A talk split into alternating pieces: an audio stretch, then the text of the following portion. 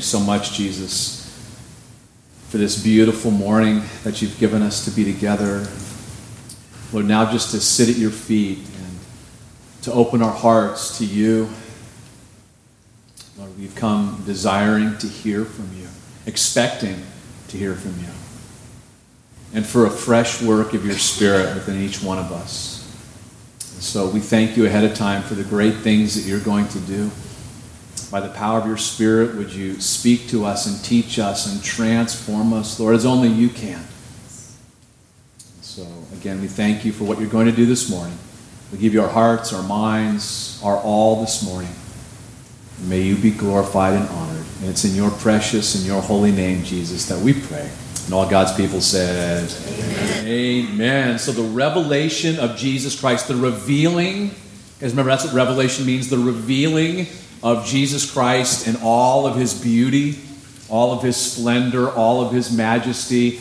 And as we're entering into this kind of this section of the book, remember this, we're, we're in the seven-year period known as the tribulation period, right? A heavy time that is going to come on planet Earth. I personally, and I, I see it biblically as well, that the church will not be here during that time period. I believe, as the Bible says, Jesus will come. He's preparing a place for you and I right now as his children, correct? Isn't that what Jesus said, John fourteen? He's preparing a place for us, and he's going to come back and receive us to himself, that where he is, we may be also, before his unmitigated wrath is poured out upon planet Earth. And so, um, so not only do we see throughout this book the revealing of Jesus Christ and his beauty and his majesty um, and his power and his love and his grace, but we also see his wrath too, and we're going to talk about that, his righteous indignation, his righteous anger. And, and again, for some people it takes tribulation to bring them to that place of surrender. It took that, the Lord doing that in my life, to cause me to surrender to him, to bring me to a place of, of recognizing my need for Jesus, his forgiveness, him filling up my life with the, in, in the emptiness of the things I was chasing, to fill me up, to bring me satisfaction, to bring me peace in my heart. It was only Jesus. He's the only one that can do that, you guys, because he promises to, as you come to him just as you are. And so um, we see in this section how God is going to bring heaven to earth, and it's going to take some pain. It's going to take some tribulation. Um, God is going to fi- God is going to fix what's wrong with planet Earth, you guys. He, and he is going to bring heaven to earth. But it's going to take some tribulation. It's going to take some pressure. And so we are looking at uh, approximately the midpoint of the tribulation period, three and a half years in. And so in chapter twelve, and by the way, in chapter thirteen also, there is a lot of symbolism, you guys. And you'll see that this morning um, as we go through. We take the Word of God literally as we study the Bible, unless there's something significant that would tell us differently. And I think you'll be able to see that this morning. And as always, the best commentary for the Bible is the, the Bible itself. Okay, so let's uh, let's jump into God's Word. In chapter twelve, verse one, here's what it says. Now a great sign appeared in heaven, a woman clothed with the sun, with the moon under her feet, and on her head a garland of twelve stars. Then, being with child, she cried out in labor and in pain to give birth. And another sign appeared in heaven. Behold, a great fiery red dragon, having seven heads and ten horns, and seven diadems on his heads. And so hopefully we're seeing some of the symbolic language here. We'll work this out in a minute. And then it goes on to say, his tail, this dragon, his tail drew a third of the stars of heaven and threw them to the earth. And the dragon stood before the woman who was ready to give birth, to devour her child as soon as it was born. She bore a male child who was to rule all nations with a rod of iron. And her child was caught up to God and his throne. Then the woman fled into the wilderness, where she has a place prepared by God that they should feed her there one thousand two hundred sixty days. And war broke out in heaven.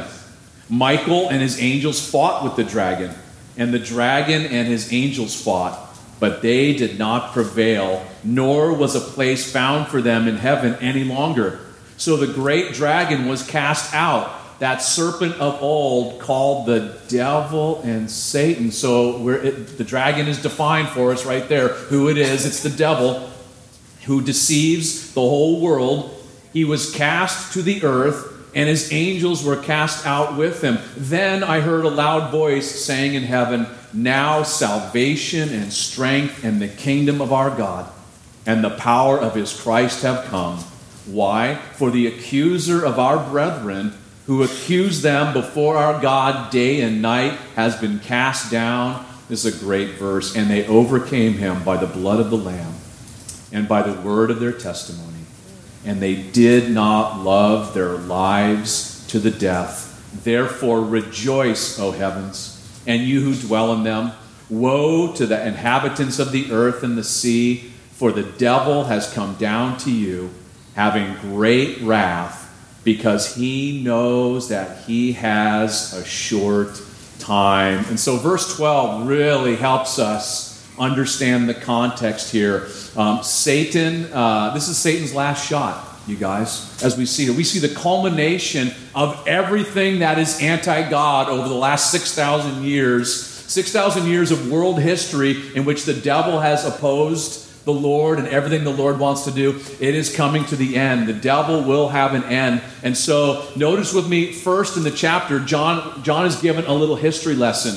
Um, in verse one, we're told, now a great sign appeared. Where did it appear, you guys? In heaven. So we have to ask ourselves, what in the world do signs do? Signs are a method of communication, right? It's a symbol. It's a picture of something here for us. And so he, what does he see? He sees a woman, right? And, and she's wrapped in what? The sun, right? Is that what it says? Your Bible says underneath her feet is the moon. And she's got this wreath of how many stars? Twelve stars. And so the question is, who in the world is this woman? Who in the world is this woman? I think personally, as we read through this chapter, it makes total sense to me. But there are some people that say, this has got to be the church. Got to be the church, man. It's the church. And I would say the problem is Second Corinthians chapter eleven tells us that we, the church, the bride of Christ, will be presented as a chaste virgin to the Lord. A chaste virgin to the Lord, not with children, as a chaste virgin. Well, some people say this has got to be a reference to Mary. No doubt this is a reference to Mary. The problem is Mary was not chaste for three and a half years into the wilderness and then into, into a place where God had prepared for her. And so the context of the, the, the passage doesn't allow it to be Mary. So who in the world can this be, this woman? Again, the best commentary for the Bible is the Bible itself. Chap- Genesis, check it out, Genesis chapter thirty-seven helps us understand. The imagery comes from this passage, Genesis thirty-seven. And you guys know the scene here. Jacob, how many boys did Jacob have? How many kids did Jacob have? Boys, twelve, thank you. Genesis thirty-seven.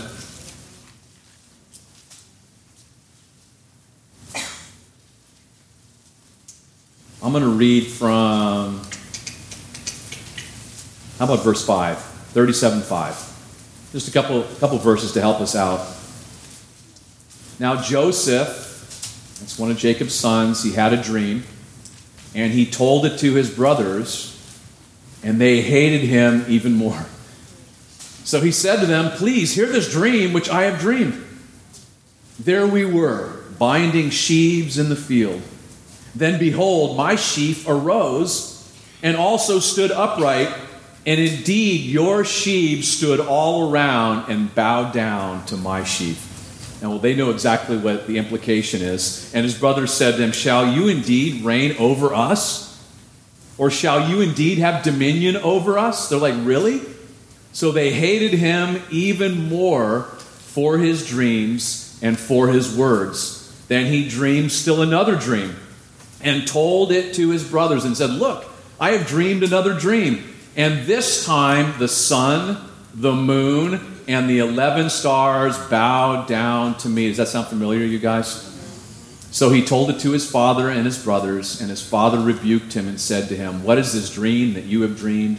Shall your mother and I and your brothers indeed come to bow down to the earth before you? So this woman is a reference to the nation of Israel. Remember that it was the twelve sons there that would make up the twelve tribes of Israel. And so that's the reference we have. That's the reference that fits the context. Flip back with me to Revelation twelve.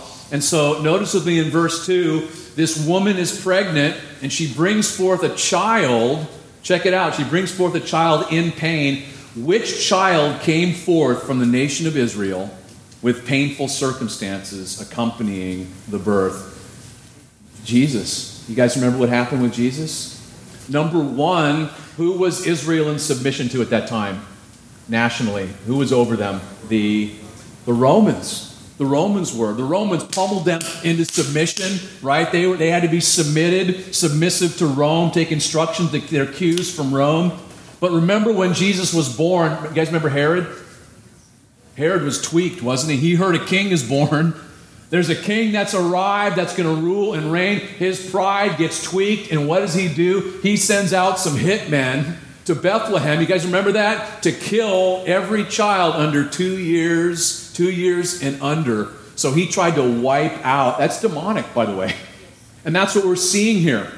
We see him trying to wipe out the Messiah. And notice what it says next. And the context here is what the devil has been trying to do since the beginning.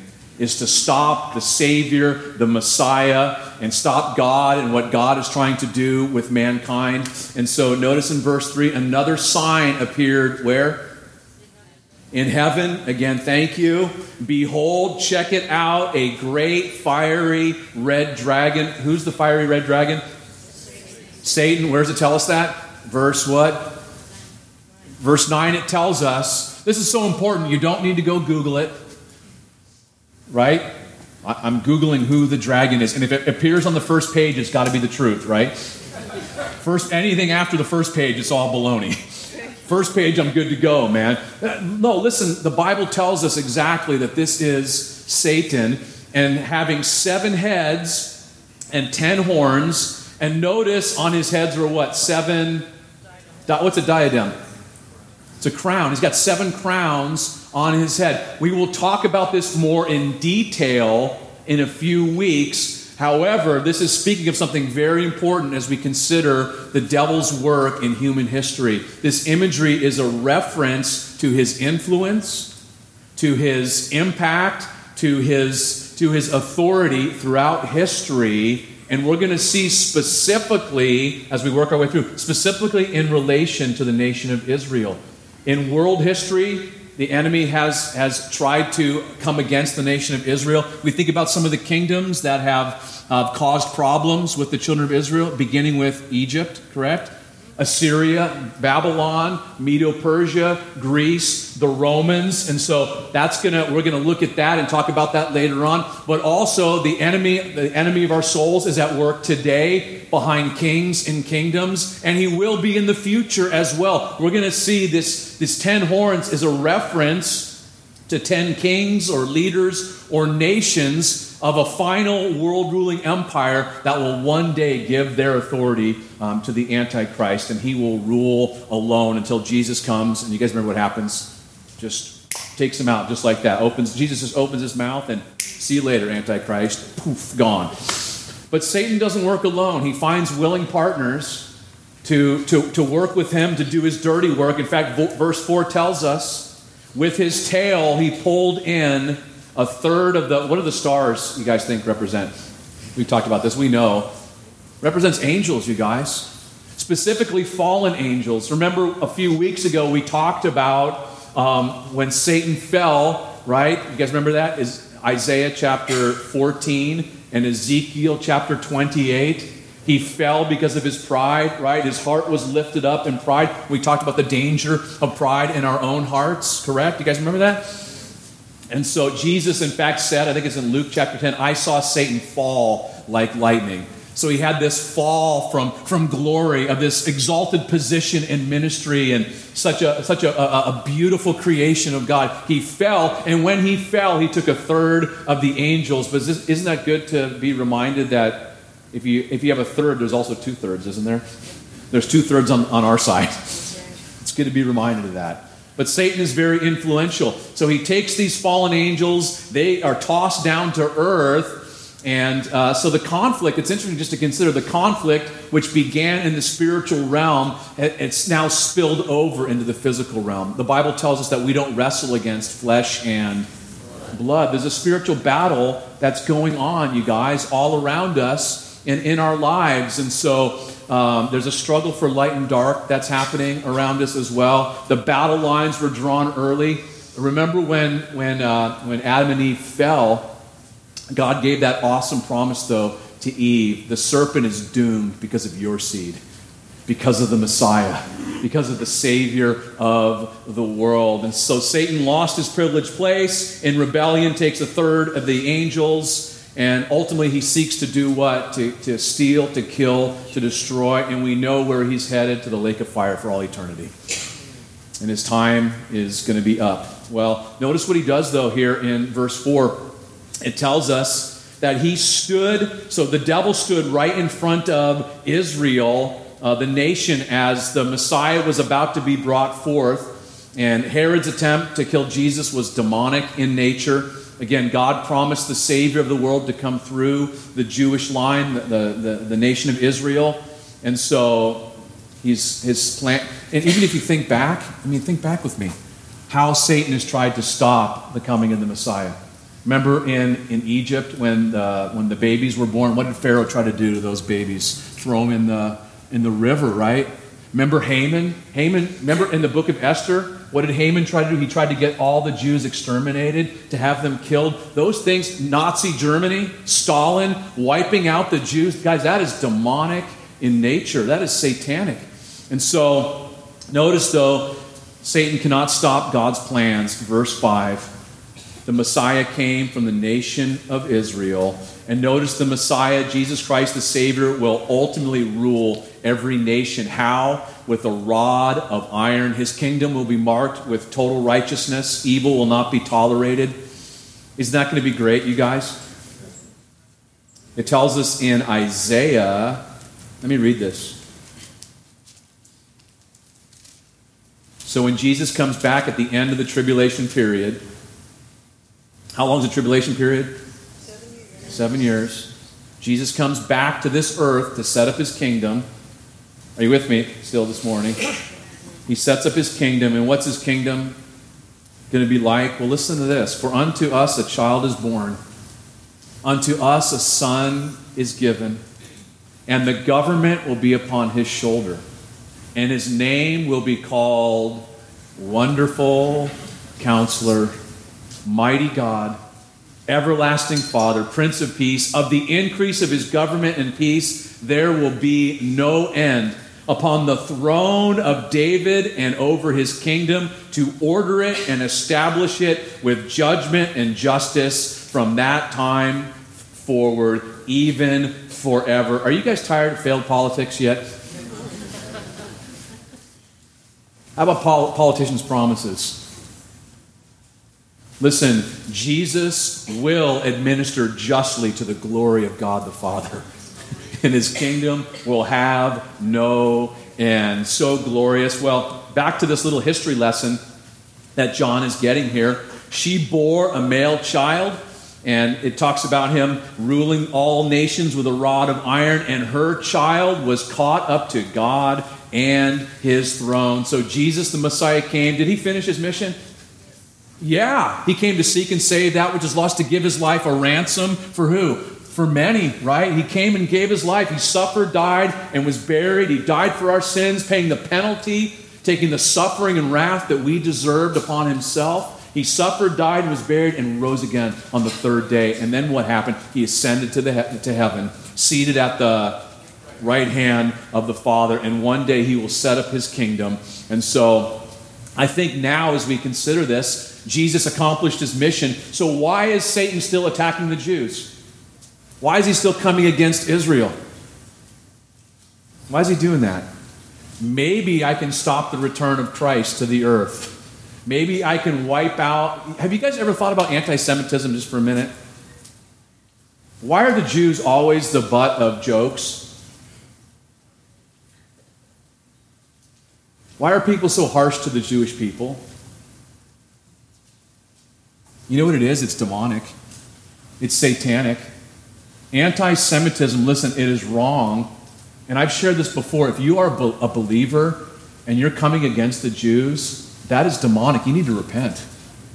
There are people today that boycott the, Israel, the Israeli nation, the Israelites, the Jews, and they have no idea what they're messing with because God gave a promise to Abraham, didn't he? I will bless those that bless you and curse those that curse you. Listen, we should be eternally grateful to the Jews. They brought us the Scriptures and the Savior of the world. And not just that, you know what God wants to do? We learned it in Romans, didn't we? God wants to use our lives. Those of us that are Gentiles use the Gentile believers to do what? To cause them to desire the Savior, to create a thirst in them, a hunger for the true and the living God. That our lives would reflect something of heaven in such a way that they would say, I need Jesus. I want this, I want this Jesus that you got. Are you with me? Anti-Semitism just turns them off to the Lord. It shuts the door to ministry, doesn't it? Are you guys with me this morning? Yes. Amen. Thank you. And so Satan's trying to do anything he can to wipe out the Jewish people. And so after this pause for this little history lesson, look at verse six. John sees events that will transpire during the middle of the tribulation period. The woman is fleeing. The, the Jews are fleeing. The nation of Israel is fleeing. If you were here last week, a little review, real quick. We need this. We need a little review. You guys remember what we talked about last week? The, at halfway through the tribulation period, the Antichrist will do what? He will come into the rebuilt temple and proclaim himself to be God and demand to be worshipped. And what will he do? He's going to turn on the Jews, and he's going to come after them to kill them, to wipe them out. Again, it's demonic in nature. That's why Jesus says in the, in the Olivet Discourse, he says, when you see the abomination of desolation, and those who've read Daniel, you understand, right? When that happens, when the Antichrist does that, what does Jesus say? Just chill out in Jerusalem? What does he say? He says, make a run for it. Run to the wilderness. Get out of Dodge. Take off. It's going to be gnarly. Get out of there. And so the, this should start so this should start to now kind of gel in your mind and your heart, right? As we're reading through this. The Antichrist is the one who signs the covenant with Israel to begin the seven-year period. And then in the middle of the covenant, in the middle of that covenant, three and a half years, he breaks the covenant, demands to be worshipped. And now he's on the war path. And so look what it says to me. The woman fled, takes off where? Into the wilderness. I believe it's talking about Petra, Basra, modern-day Jordan, that area there. That's my own personal opinion based upon some text from Isaiah sixteen, I think it is. But notice, in any event, God has prepared a place of safety for them there. And those Jews will be nourished there for how long?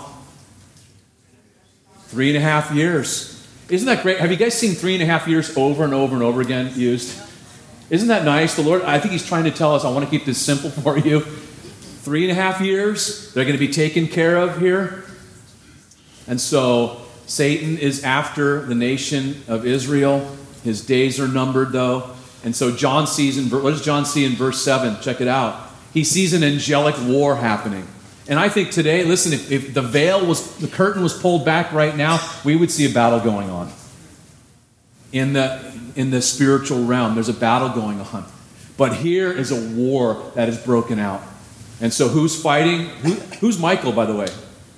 He's the what? He's the archangel. Daniel twelve tells us, who does he protect? Who does he take care of? Israel, thank you. So here's Michael the archangel and his boys. And they're taking on the devil, right? And his crew. And who wins? Look at verse eight. The devil and his angels not only lost the fight, they're going to lose the fight, they lose their place in heaven. They are permanently evicted. Previously, they had access.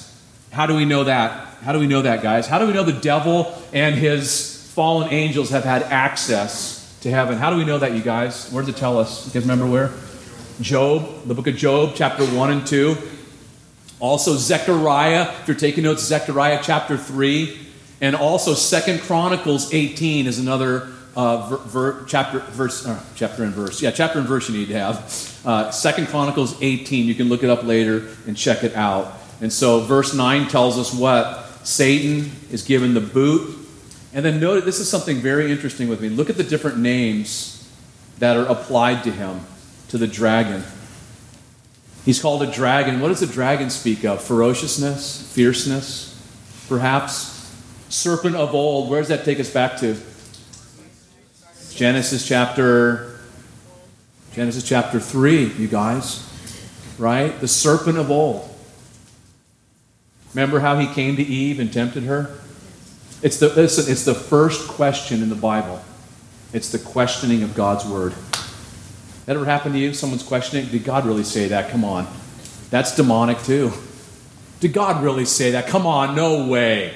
You don't believe, you don't believe the Bible, do you? Come on. It's a bunch of man-made stories. Really? sixty-six books, forty different authors, three different languages, three different continents, over fifteen hundred years of writing, and it all points to Jesus, all singular in theme. There's no way. That's that's that's God ordained. That's God breathed, bu- buckaroo. There's no other explanation for it. Of course I believe God's word. But the enemy wants to question the word of God. He's the serpent. He's sneaky, the sneaky snake of old. Also, he's called the devil. You know what devil means? Slanderer, accuser, or backbiter. Satan means, this, this is so interesting, means ad, adversary, opposer, or enemy. Think about that. And so what is what is the what does he want to do? He wants to oppose God's plans. He wants to oppose God's plans in your life, to stop God's what he to stop what God wants to do in your marriage and in your family and in your ministry. You have to recognize that we are in a spiritual battle. We don't wrestle against flesh and blood. There's a very real enemy that wants to oppose the precious work that God wants to do in you. He's doing a beautiful work in you guys and in your church, in our church here. It's like, recognize that when there's fighting, when there's division, when there's when there's gossip and backbiting, that is not from the Lord. That's from the pit, you guys. That's unhealthy.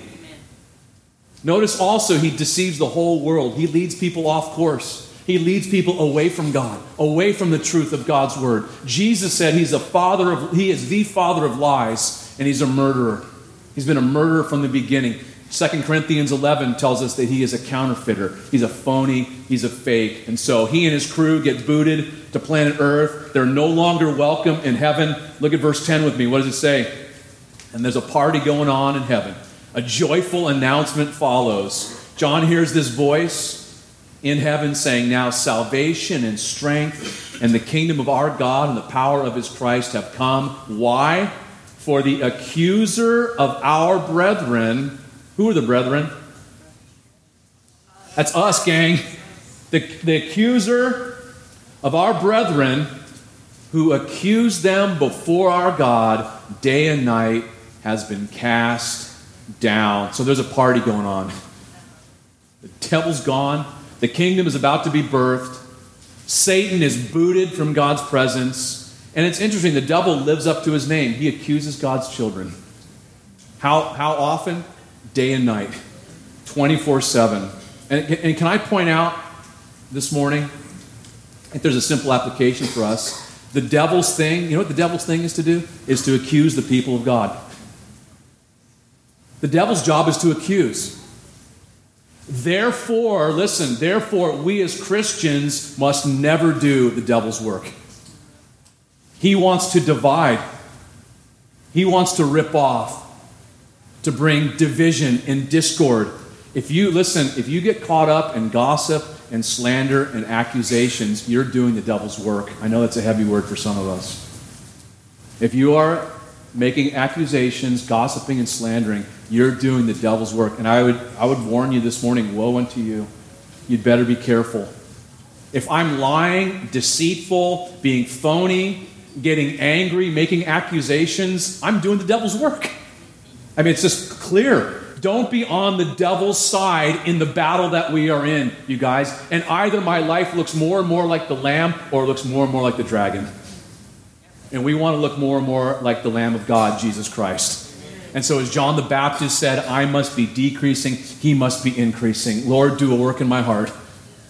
Because Jesus said, out of the overflow of the heart, the mouth speaks. The problem is a heart issue.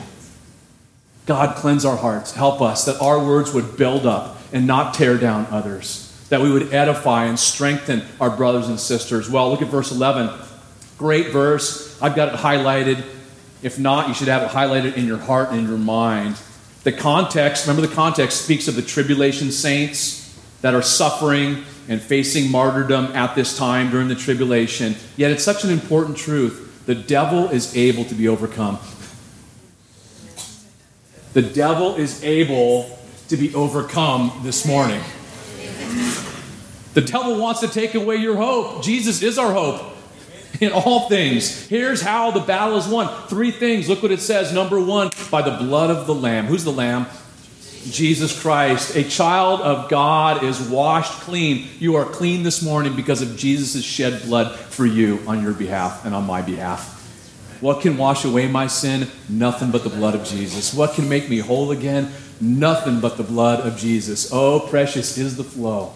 That makes me white as snow. No other fount I know. Nothing but the blood of Jesus. Guys, as Christians, we are forgiven. We've been given a fresh start, a new start. And no matter how jacked up a person may be, there is hope with the blood of the Lamb. Because we're some pretty jacked up people that the Lord has washed and cleansed. His blood speaks of his life given for us for the forgiveness of sins. And there's a courtroom, there's a courtroom imagery here. Jesus is our defense attorney. Are you with me? If Satan's accusing day and night, the brethren accusing us twenty-four seven, that's a courtroom scene. And the Father is the judge, and he's sitting there. And here's Satan. He's making accusations. And who steps in for us? The wonderful counselor, wonderful attorney, Jesus. I'm hearing those accusations, but he's already washed by the blood of the Lamb. He's not guilty. Jesus is my advocate. I'm clean before God. Jesus paid for all of it. Do you know Jesus paid for all your sins? All of them. There is therefore now no condemn- condemnation for those who are in Christ Jesus.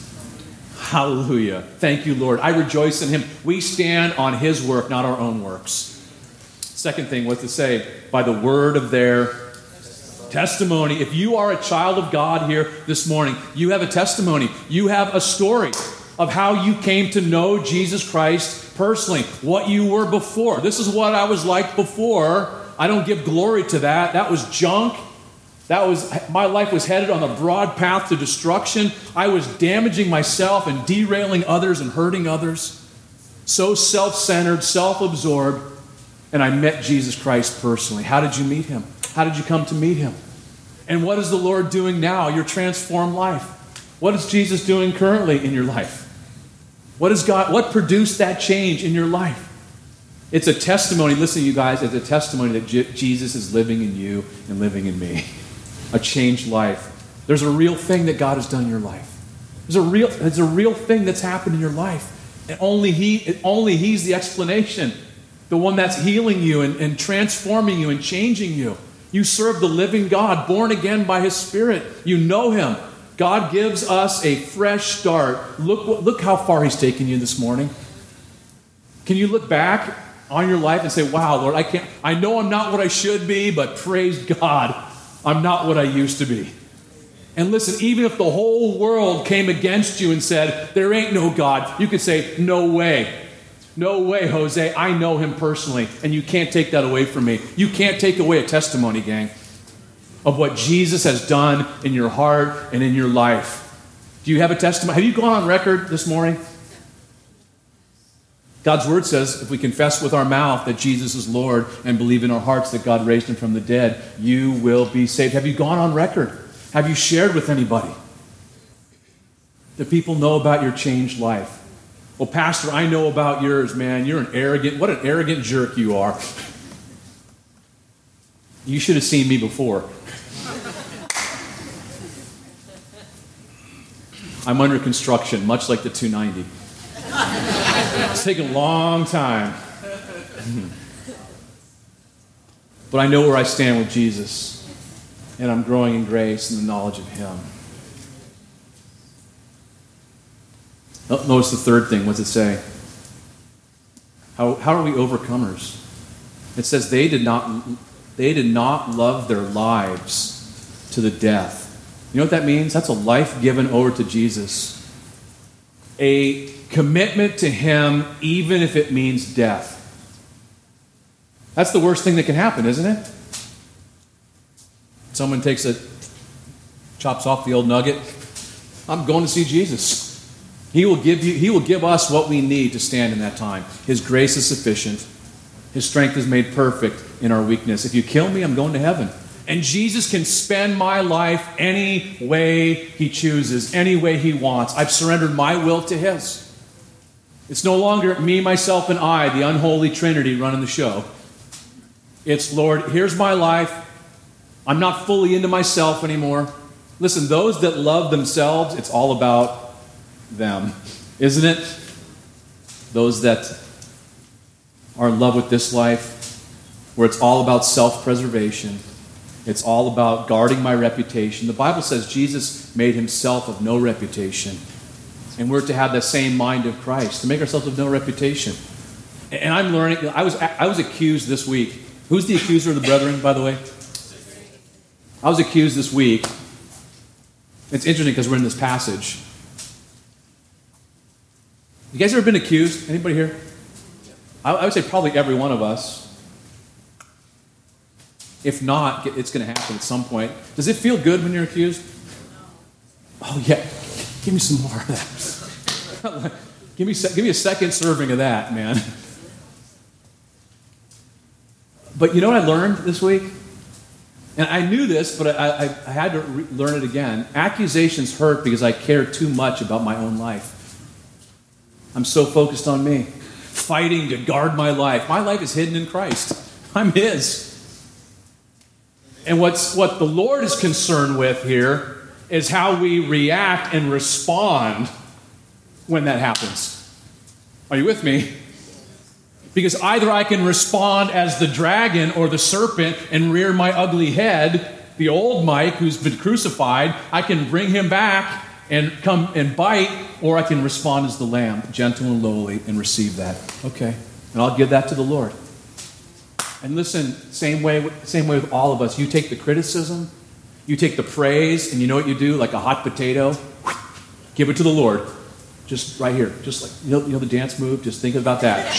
Just get it up there. Give it to the Lord. If there's a kernel of truth in it, the Lord will show you as you're processing it with Him.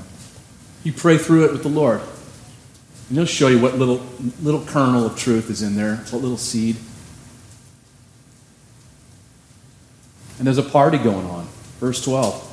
Therefore rejoice. It's party time. All of heaven's inhabitants. Why? The devil's been evicted. But you on earth... In, on the sea, in the sea, look out. Whoa, Satan's going to be paying you a visit.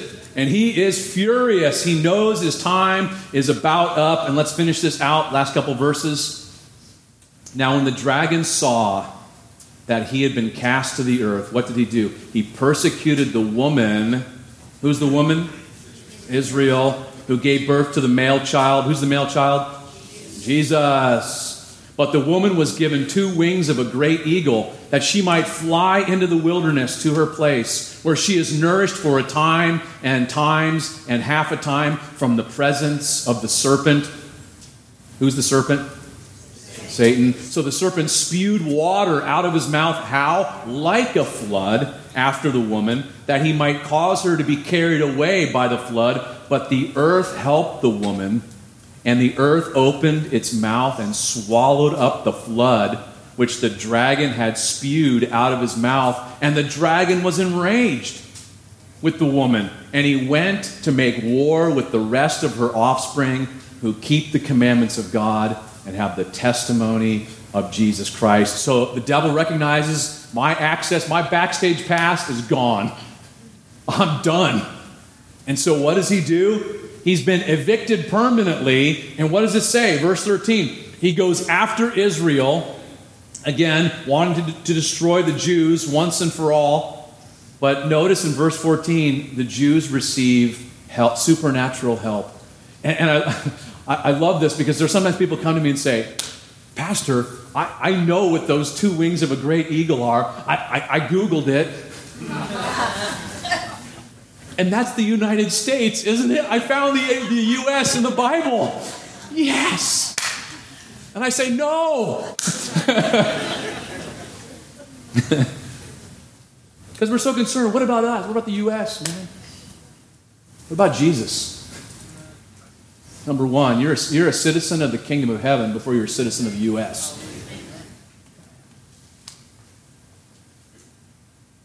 Again, the best commentary for the Bible is the Bible itself. They receive supernatural help. I'm, I'm going to flip over to Exodus nineteen four. It's a reference to the Lord who did the same thing for Israel as they were on the run, as they left Egypt. God reminded them. Exodus nineteen, four, three, rather, three and four. three gives us the context. And Moses went up to God. Goes to have a little powwow with the Lord. And the Lord called to him from the mountain, saying, Thus you shall say to the house of Jacob, and tell the children of Israel, You have seen what I did to the Egyptians, and how I bore you on eagle's wings and brought you to myself. Isn't that beautiful? You know, the, the Lord does that in our lives too. Has the Lord ever rescued you? But it's, it's why. It's to bring us to himself. Not just to say, that was pretty cool, but to bring us closer to his heart. To say, oh, Lord, thank you for rescuing me back there. Oh, God, I said some stupid stuff. Lord, thank you that love covers a multitude of sins. Man, I, that was that was dumb what I did. Oh, Lord, please, can you rescue me from this? You know, God's faithful to do that, to rescue us, to help us, but it's to bring us to himself, that we'd stay close to his heart. And so we see this in Revelation. As the Jews are being persecuted, they flee, they're on the run, and God gives supernatural help that that that to expedite the trip to get to the wilderness where she will be supernaturally cared for. Look at this, where she is nourished for a time and times and half a time. You know how much that is? Three and a half years, thank you. Another Old Testament reference. Three and a half years, God will supernaturally nourish and care for these people, for these Jews that go into hiding. Has God done that before? Yeah. He did in the wilderness, didn't he? Didn't he do it with Elijah? You guys remember Elijah? What? How did God provide for Elijah? How did he bring food to Elijah? You guys remember? What kind of birds? Ravens. Raven. Remember the ravens? They came. Oh, there's Elijah chilling out, and all of a sudden, here comes Chick-fil-A delivered. I didn't have Chick-fil-A. Cruising in to nourish him. You know God can nourish you too. Provide for you when we look to him. God takes care of her, the nation of Israel, three and a half years from the serpent, from the devil. And what, is the, what does the devil do? Israel goes on the run and the devil tries to stop her. Like a flood. Floods in Scripture sometimes speak of physical floods, like in Noah's day, but also it speaks of a military invasion. I wrote it down. There's a great verse, Jeremiah forty-six eight. If you're taking notes, you can check that out later.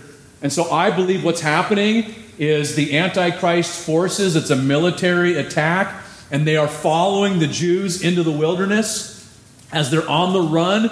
And in verse sixteen, Israel receives what? Supernatural help, supernatural rescue. God opens the earth and swallows up the military invasion. Isn't that awesome? Just, can you imagine watching that? Bye-bye. The devil's attempt to wipe out Israel will fail at this time. And he's furious, verse seventeen. And so what does he do? Does the devil stop, by the way? He keeps going, doesn't he? And what does he do? He turns and goes after those Jews, I believe, who come to know Jesus personally there. They keep God's word. They have a real, genuine relationship with Jesus. And he just go, turns his focus somewhere else to, to, to kill, to steal, to kill, and to destroy. And that's all the devil wants to do. But listen, Jesus has come that you might have life. Jesus said, I, I did not come to destroy men's lives, but what? But to save men's lives. Jesus said, I have come that they might have life, and life more abundantly. That's where life is found. That's where our security, listen, our security is found in Jesus. Our safety is found in Jesus. Our satisfaction is found in Jesus. Are you with me this morning? It's not found outside of Jesus. We find everything in him. This is so important this morning. And it's so important to be on the right side of God. Are you with me? To be on the lamb side, not the dragon side. Let me ask you guys a question. Did God ever open up the earth and swallow anything? You guys remember where it was? I think it's a fitting close to our chapter. Where was it from? What book? Do you guys remember what book it was? Book of, starts with N, rhymes with lumbers. Numbers chapter sixteen. You guys remember the story. Moses is leading the children of Israel, and a guy named Korah. You guys remember Korah?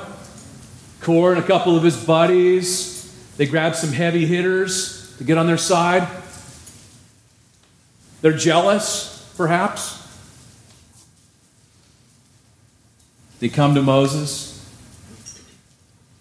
They make accusations. Say some rude stuff. You guys take too much upon yourself. You're not sharing ministry with us, man. And the thing was, those guys were appointed to leadership and ministry. They were given the opportunity to serve the Lord. They were discontent where God had them. They wanted more and more. And it's a, such an awesome study on how to respond when that happens with Moses. Get a chance to go check it out. Because it's interesting, because those that brought accusations ended up getting swallowed, getting taken down to the pit. And you know what? That, that, that's what happens if we're involved with gossip and slander and hurting others with our words. You're going to end up in a pit. Maybe not physically. Maybe not, you know, Barker Cypress is going to open up and swallow you. But you'll find yourself in a pit. You'll be continually striving and lonely and empty. And just like, just like Korah, you'll want to get a bunch of people on your side. And if you get drug into that, you get drug into that, that accusation, gossip, slander party, guess what? You're going to get swallowed up with everybody else. Or, or you can choose to say, Lord, I'm content in you. You lead and guide my steps. And we're going to learn in a couple weeks, and follow the Lamb wherever he goes. Lord, here's my life. You just direct my steps. I'm content. I'd rather be a doorkeeper in the house of the Lord than dwell in the tents of wickedness, David said. I'm content, Lord. You want to lift me up? I'm fine. You want to move me around? I'm fine. My life is in your hands. I surrender to you. And you know what the best possible place to be is saying, Lord, your will be done. Not my will, but your will be done. And his will is best. Amen? Amen. In Jesus' name. Lord, thank you so much for this morning. And just, God, your word is so good. Help us, Lord, to walk in the things you're teaching us. We don't want to be on the wrong side, Lord, of you. Help us, Lord. Forgive me, God, for when I respond like the dragon instead of the lamb. Lord, help me. Help us. Because you're concerned not only with our actions, but our reactions. And thank you that your blood washes us clean.